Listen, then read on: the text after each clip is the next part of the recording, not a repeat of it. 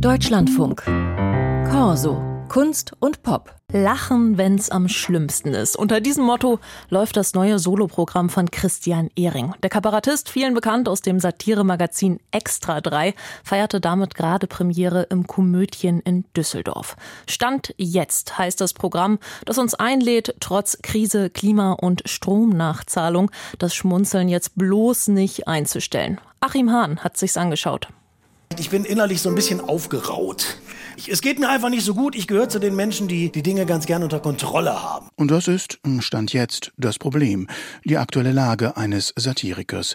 Politisch ist nichts mehr planbar. Ich wünschte mir, ich könnte noch mal Programme machen, so wie früher, die einfach mal die mal zwei Jahre halten und aktuell bleiben. Manchmal denke ich, ist denen in Berlin überhaupt klar, dass ich hier an einem neuen Solo arbeite? Christian Ehring, einer der profiliertesten deutschen Kabarettisten, bekannt als Moderator von Extra 3 und als Sidekick von Oliver Welke in der Heute-Show.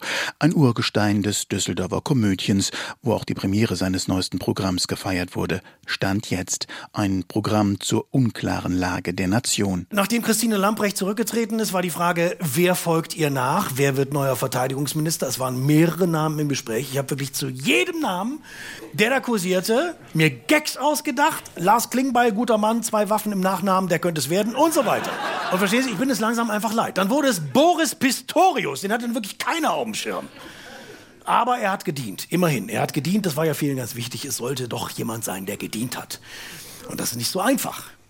Find mal einen Ex-Soldaten, der nicht bei den Reichsbürgern ist.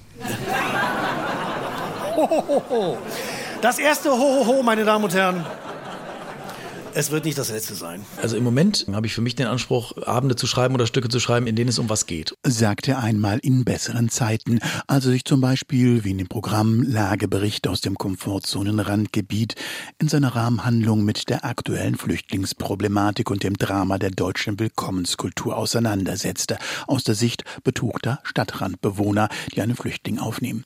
Jetzt wird Satire für ihn zur stressigen Just-in-Time-Produktion. Ich muss dem Wahnsinn irgendwie auch dann noch komische Funken entlocken. Und die Zuschauer entscheiden mit ihrer Reaktion, was im Programm bleibt. Dafür hat er sogenannte Meinungsbücher mitgebracht, denen er seine Themen entnimmt, in verschiedenen Farben, der Ordnung halber. Es sind nicht mehr viele Gewissheiten hier. Ich habe hier, äh, achso, Männer arbeiten effizienter. Ja, das finde ich, kann man auch immer noch sagen, oder?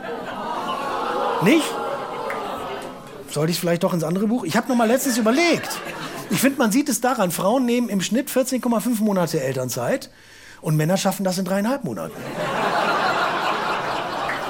Aber ich denke drüber nach.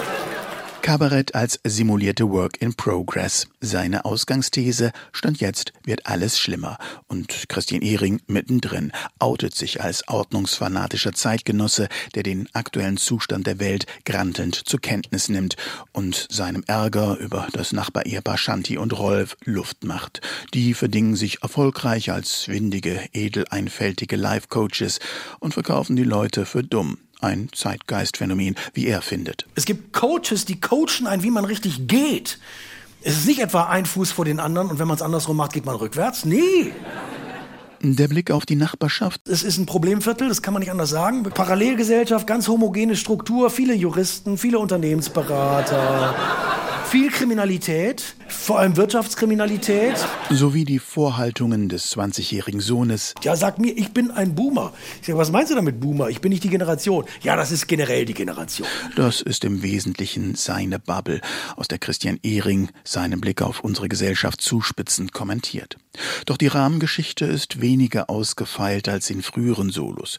Sie konzentriert sich allein auf seine beiden coachenden Nachbarn. Dazwischen arbeitet er sich ab an den Themen der Zeit. Genderproblematik, Hundeliebe und Sanitäterhass, Podcasteritis, Wohlstandsverlust oder die sich auflösenden Gewissheiten und der Verrat in den eigenen politischen Überzeugungen, die letzte Generation und nicht zu vergessen Putins Krieg. Das ist das Dauerthema. Wie soll man sich verhalten? Die Linken sagen ja, wir müssen verhandeln, gerade jetzt verhandeln. Ich weiß nicht genau. Auf welcher Grundlage kann man jetzt mit Putin verhandeln? Ich würde mir wünschen, dass es möglich wäre, aber ich denke, er lässt sich darauf keine Verhandlungen ein. Ne? Dann heißt es immer, man muss ihm auch eine Möglichkeit geben, sein Gesicht zu wahren.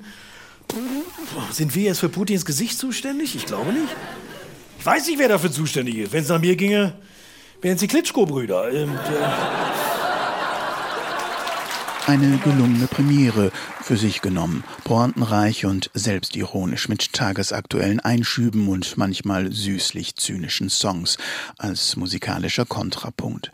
Dazu dieser permanent grantelnde Christian Ehring, der, wie viele, die Welt vermisst, wie sie einmal war. Nur wenn man die alten Programme kennt, vermisst man auch etwas. Stand jetzt.